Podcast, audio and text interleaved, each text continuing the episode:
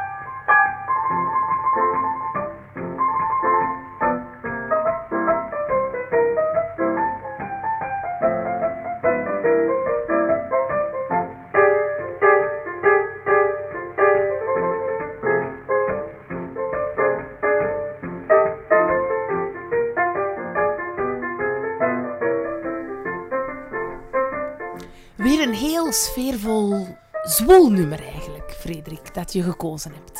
Ja, een echt Latijns nummer. Ja, ja. Mooi, mooi hoe dat hij ook de stilte af en toe laat spreken.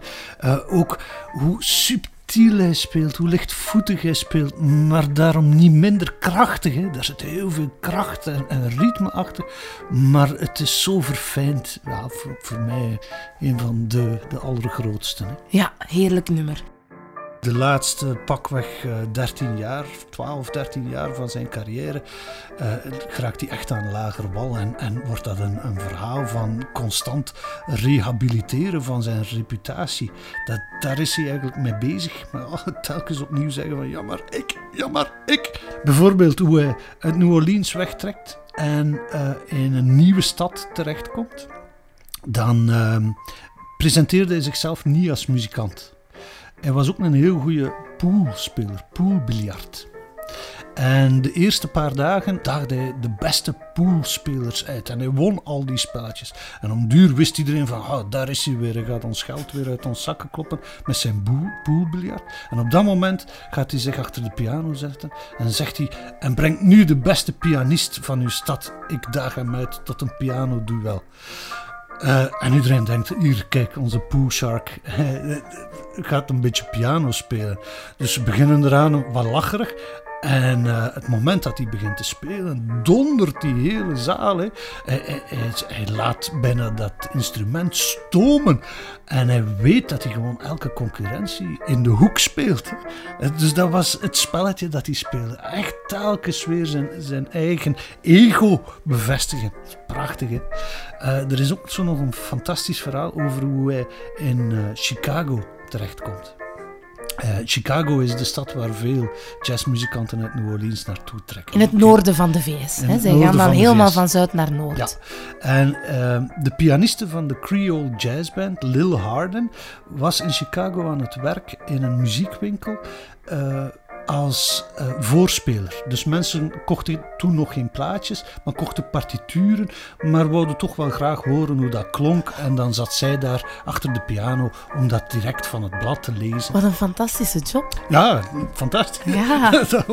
dat, is echt een verloren uh, beroep, inderdaad. En op een gegeven moment vertelt ze, komt Jelly Roll Morton daar binnen omdat hij gehoord had dat die eigenaars van die muziekwinkel zijn composities hadden in hun naam uitgegeven. En hij was boos. En hij komt daar met slaande deuren binnen, zegt ze. En hij zegt van, My name is Jelly Roll Morton en ik heb dat hier allemaal geschreven. En om het te bewijzen, zegt ze, heeft hij zich achter de piano gezet. Maar hij doet dat met heel veel show. Hij had, hij had fantastische kostuums en een overjas die met rood opvallend satijn bekleed was. En ze vertelt hoe hij die over de piano drapeert, maar met het rode satijn naar de buitenkant. Dus dat was al een heel opvallend zicht. En dan begint hij te spelen. En ze zegt, die hele winkel begon te daveren op haar grondvest. En ik hoorde wat ik nog nooit gehoord heb. En ze stond daar letterlijk met haar kin op de grond te luisteren. En wanneer die piano aan het stomen is, zet hij zich recht en, en verkondigt hij nog een laatste keer: I am Jolly Roll Morton and I am the originator of jazz. En verlaat hij uh, de, de muziekwinkel. En dat heeft voor Lil Hardin zo'n ongelooflijke indruk gemaakt. Ze zei: De rest van mijn leven was een poging om een kleine Jolly Roll Morton te worden. En hoe is het dan mogelijk dat zo'n excentriek persoon, die toch eigenlijk ook heel veel talent heeft, heel mm. veel uh, kon bewijzen, dat hij dan toch zo'n beetje van de radar is verdwenen. Of niet dezelfde naam en faam heeft als andere tijdgenoten. Ja, vanaf 1930 is dat gedaan. Hè. Dat heeft natuurlijk te maken met de uh, beurscrash op het eind van de jaren 20 er was gewoon geen, geen geld meer voor die jazzmuziek. En zeker geen zwarte jazzmuziek. Maar dat had ook iets te maken met de koppigheid uh, die uh, Jelly Roll Morton zijn hele leven gehad heeft.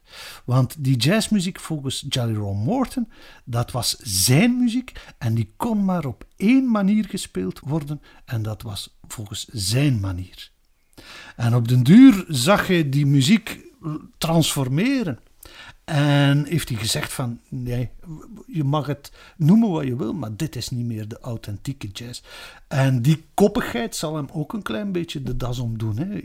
Terwijl veel van zijn collega's, Fletcher Henderson, waarover we het gehad hebben, of Duke Ellington, waarover we het nog gaan hebben, een heel andere stijl gaan voorstaan en die collectieve improvisatie van New Orleans jazz langzaam aan de rug gaan toekeren gaat hij zeggen van nee, wij moeten daaraan vasthouden.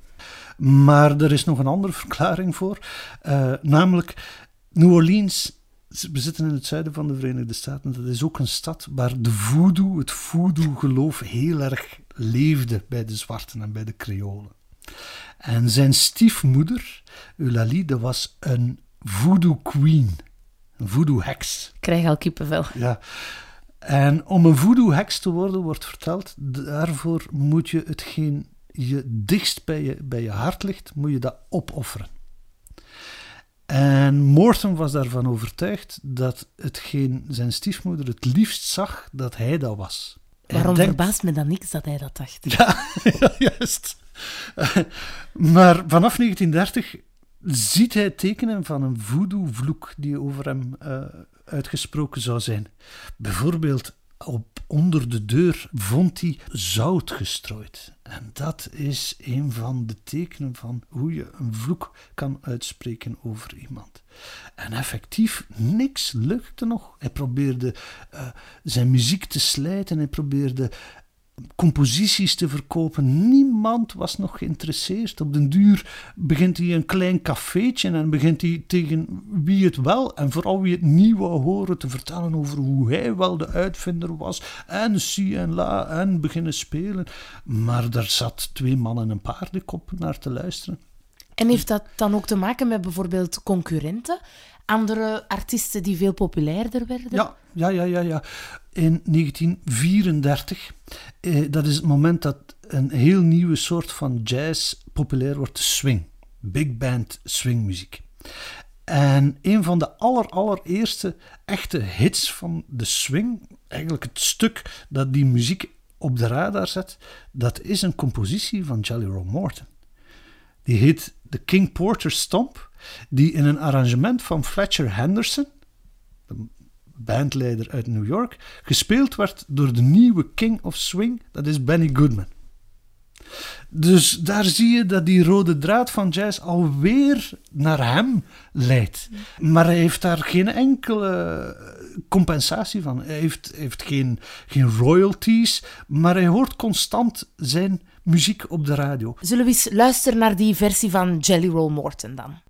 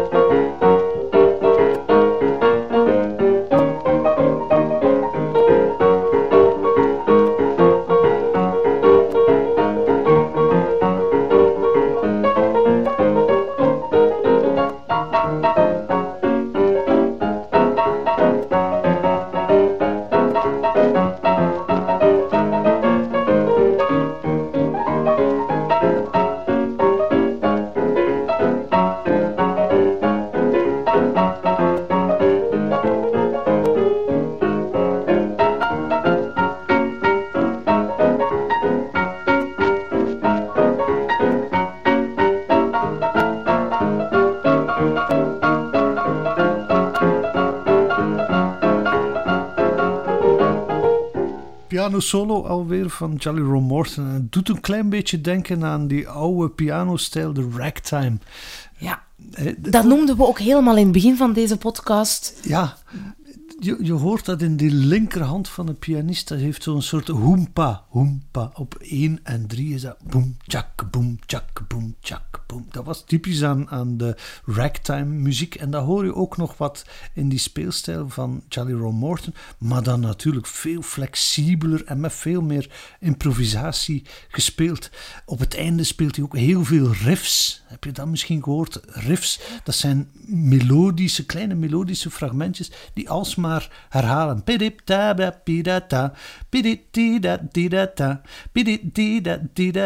En hoe meer dat je dat hoort, hoe obsessiever dat dat gaat klinken, ook voor een, een uh, luisteraar. Dan ben je echt mee, dat trekt je mee in die muziek. En dat zijn de ingrediënten die zo typisch zullen worden voor de nieuwe swingstijl van de jaren 30. Eigenlijk legt Jelly Roll Morton hier al het plan klaar van kijk, zo kan de jazz evolueren. Het, wat verandert is het ritme. In plaats van dat hoempa, hoempa, hoempa, heb je nu een veel swingender, uh, wandelend ritme, waarbij elke tel van de maat gespeeld wordt in de bas. Doem, boem, boem, boem, boem. Dat was makkelijker om op te dansen. En in plaats van één instrument wordt dat nu over veel instrumenten gespreid in een arrangement. En dat kunnen we dan horen bijvoorbeeld in die big band versie van, Benny Goodman. Ja, van Benny Goodman in een arrangement van Fletcher Henderson. Dan gaan we luisteren, hè.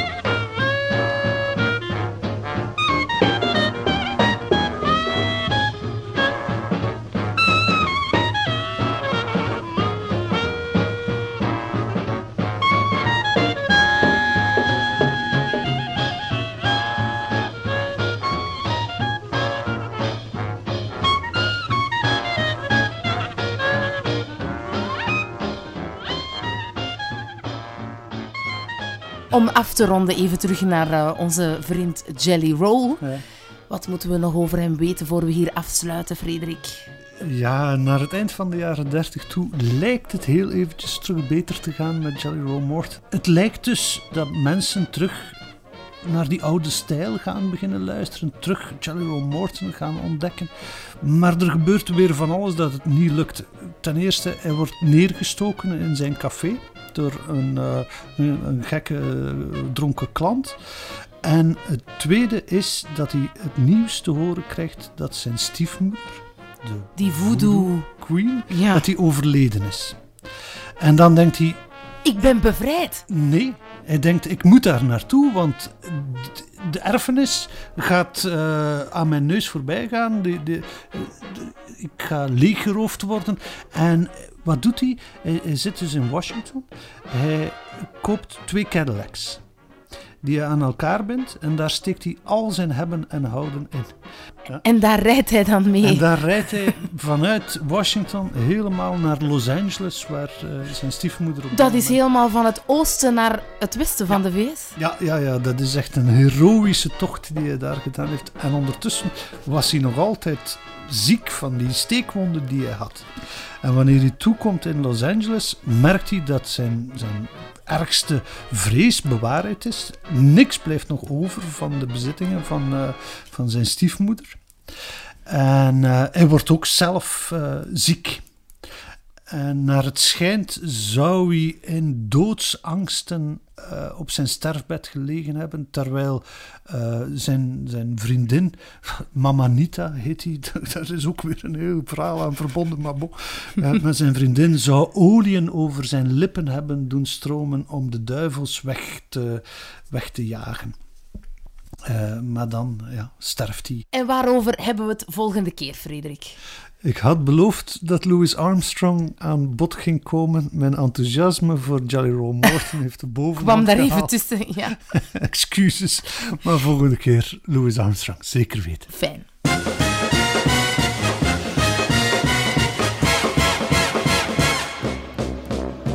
U luisterde naar een podcast van het Stadsfestival Brussels Jazz Weekend.